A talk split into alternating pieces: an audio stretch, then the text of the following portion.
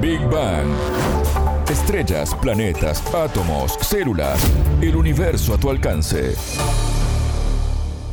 Bienvenidos a Big Bang, el programa de Sputnik. Es un gusto recibirlos. Martín González los saluda desde Montevideo. Ya está con nosotros Anabela Paricio. ¿Cómo andas, Anabela? Bienvenida. Bien, Martín, gracias. Se aprobó el primer inyectable para prevenir el contagio de VIH y hoy explicaremos de qué se trata y cómo se utiliza. En Big Bang. Temas, preguntas, expertos, para entender el cosmos, para entender la vida, para entender nuestro planeta.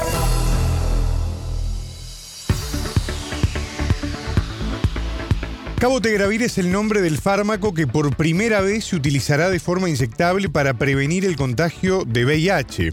Su distribución fue aprobada recientemente por la Administración de Alimentos y Medicamentos de Estados Unidos, conocida como la FDA, y se abre así una nueva forma de combatir el virus. Ahora, ¿qué tan efectivo es este medicamento, Anabela? Los estudios de investigación indicaron que la reducción de riesgo de contagio al aplicarse cabotegravir fue de 69% en comparación con las pastillas de uso diario que contienen las drogas tenofovir y FTC cuyo nombre comercial es Trubada. También hay otras marcas. Este fue el resultado del primer ensayo que implicó la participación de más de 4.000 voluntarios de diferentes partes del mundo y el segundo ensayo, con poco más de 3.000 voluntarios, demostró que quienes recibieron el inyectable tenían 90% menos de riesgo de infectarse en comparación con los comprimidos. La Fundación Huésped de Argentina fue una de las participantes en la primera etapa. Esta organización trabaja en diferentes áreas de la salud pública, una de ellas es la lucha contra el VIH y la mencionamos porque hablamos con el infectólogo Pedro Kahn, que es el director científico de la organización y un referente a nivel mundial de este tema y nos explicó de qué se trata este nuevo inyectable. La profilaxis preexposición ya había sido estudiada con un, con un medicamento que es una asociación de dos antivirales que se toma todos los días por vía oral y ya, ya había demostrado que produce un, descenso muy importante de las infecciones en las poblaciones que son particularmente vulnerables, ¿no? Es decir, este, no es para todo el mundo, sino para, para personas que tienen una alta tasa de, de, rotación de parejas y por eso, este, digamos, eh, está limitado a, a, a, las personas que tienen sexo sin preservativo y que tienen múltiples parejas y que han tenido enfermedades de transmisión sexual, etcétera. Bueno, eh, hasta ahora era, era, era con pastillas. Cuando apareció el cabotegravir, que ese es el nombre del medicamento, es un antiviral que se da en forma inyectable y se da en forma inyectable cada dos meses. Entonces, lo que hicimos fue participar en un estudio organizado por el NIH, el Instituto Nacional de la Salud de los Estados Unidos, en el cual se randomizaron 4.600 pacientes aproximadamente se fueron asignados al azar a recibir ese, esa asociación de dos antivirales por vía oral todos los días o una, o una inyección de cabotegravir cada dos meses. Por supuesto que como es un estudio doble ciego, todo el mundo recibía inyecciones cada dos meses y todo el mundo recibía una pastilla todos los días, solo que si te había tocado la rama de cabotegravir, recibías cabotegravir verdadero y, placebo de la placebo del tenofovir FTC y si te había tocado la rama de tenofovir FTC recibías la verdadera pastilla y una inyección de, de, solución fisiológica, es decir, de una sustancia inerte. Entonces, lo que se demostró es no solamente que el cabotegravir es no inferior a, a, a, la, medicación por vía oral, sino demostró ser superior porque redujo de manera significativa el número de nuevas infecciones. Entonces esto abre una puerta para un mecanismo de prevención, vuelvo a insistir, para poblaciones seleccionadas que permite, digamos, evitar problemas de adherencia, es decir, porque una, una vez que la droga está inyectada, ya permanece en tu organismo y vos no tenés que hacer nada para, para, para acordarte de tomarla todos los días. Esta droga junto con otra hasta ahora se utilizaba como tratamiento en quienes ya tenían el virus. Ahora se aplica como prevención. Y aquí está la diferencia en sus modalidades de uso, ¿no? Así es. Además, hasta ahora existía solo una medicación preventiva en pastillas y debía tomarse a diario. El inyectable es bimensual e implicó unos 5 años de investigación. Fue denominado comercialmente como Apritude y es fabricado por VEAB Healthcare. El infectólogo argentino nos explica qué diferencias implica este nuevo uso del inyectable y cómo fue para ellos también participar de los ensayos internacionales el cabotegravir, asociado a otra droga llamada rilpivirina, ya se usa para tratamiento en algunos países, ya estaba aprobada para tratamiento, ahora, ahora sí hablamos de tratamiento de, de, personas que viven con el virus y que, que venían tomando su medicación por vía oral y que se les ofrece la posibilidad de pasar a hacer un tratamiento cada dos meses. Pero en este caso son dos drogas, cabotegravir y vilpivirina. De lo que hablamos para prevención es cabotegravir solamente. O sea que la, droga ya estaba aprobada para tratamiento, ahora que están los resultados del estudio en el cual nosotros participamos, bueno, eh, podemos decir que tenemos una alternativa más para la profilaxis preexposición.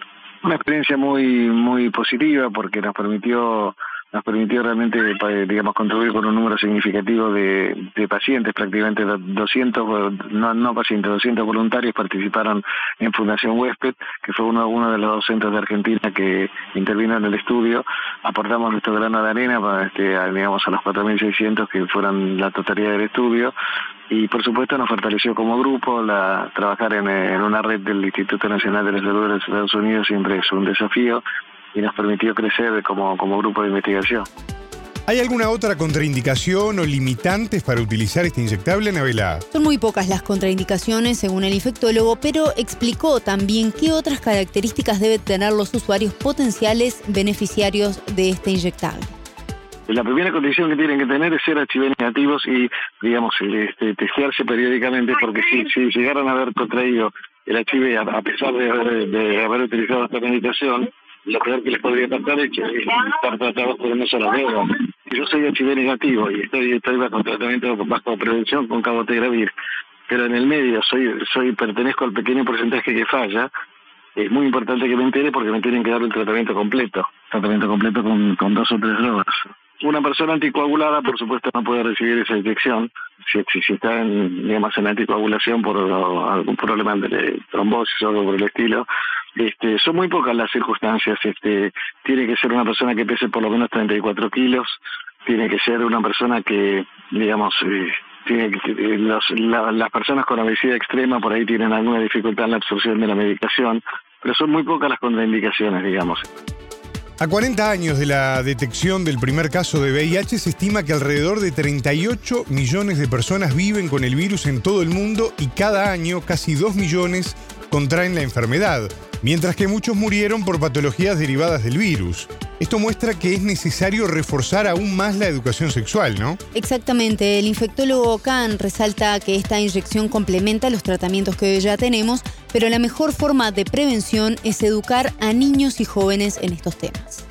Evidentemente contamos con una herramienta que se, digamos, se incorpora al paquete más grande de prevención, porque la prevención no consiste solamente en esto. La prevención empieza con la, con la, educación, con la educación sexual integral. Eso es muy importante que se aplique en todos los terrenos, ¿no es cierto? Es decir, que la gente tenga información para poder decidir y que los, que los, que los jóvenes tengan información sobre educación sexual antes de iniciar su vida sexual, de modo de poder hacer elecciones informadas. El uso del preservativo es, por supuesto parte del parte del tema porque la profilaxis predisposición te puede prevenir de, la adquisición del, del, HIV, pero no previene de embarazos no deseados, no previene eh, otras enfermedades de transmisión sexual como sífilis, gonorrea, herpes, hepatitis, etcétera.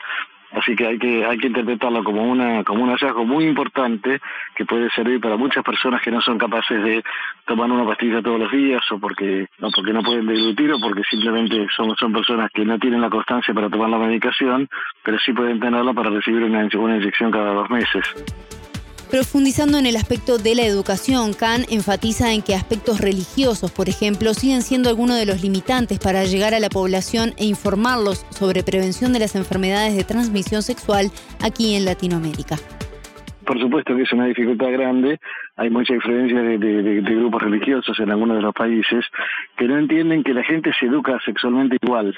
Se puede mal educar o se puede bien educar por ahí se maleduca por la televisión, por lo que les cuenta un, compañero en la escuela, este, o, posiblemente porque sufre, un, abuso sexual.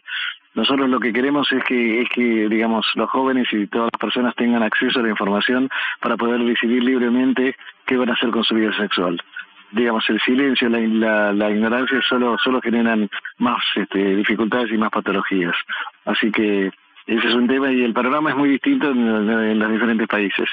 Argentina y Uruguay son, por ejemplo, sociedades mucho más abiertas.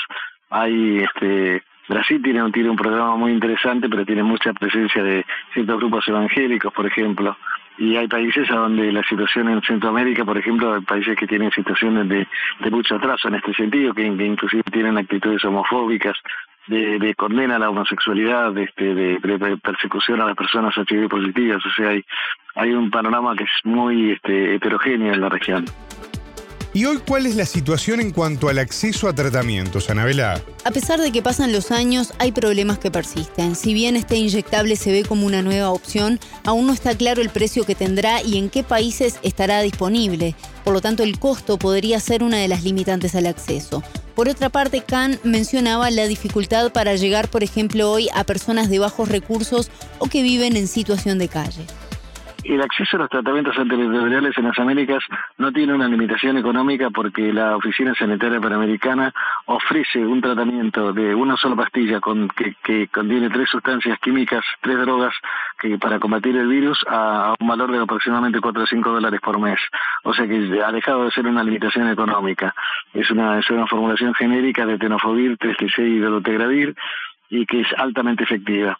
El problema es que en, en nuestra región hemos, hemos alcanzado una suerte de techo de cobertura y no logramos perforarlo. Eh, durante mucho tiempo fuimos fuimos una región privilegiada en términos, en términos comparativos, pero hoy estamos peor que África en, en, en cuanto a la cobertura de, de, tratamientos, porque como yo suelo decir, seguimos seguimos pescando en la pecera, ¿no? Es decir, este, llegamos a las personas que tienen fácil acceso este, que están conectadas con el sistema de salud, pero no llegamos a los bolsones de población más, eh, digamos, eh, con mayor desventaja desde el punto de vista socioeconómico, personas que viven en la calle, personas que viven en, en barrios muy pobres que no acceden al sistema de salud, y ese es el desafío pendiente que nos queda para la región.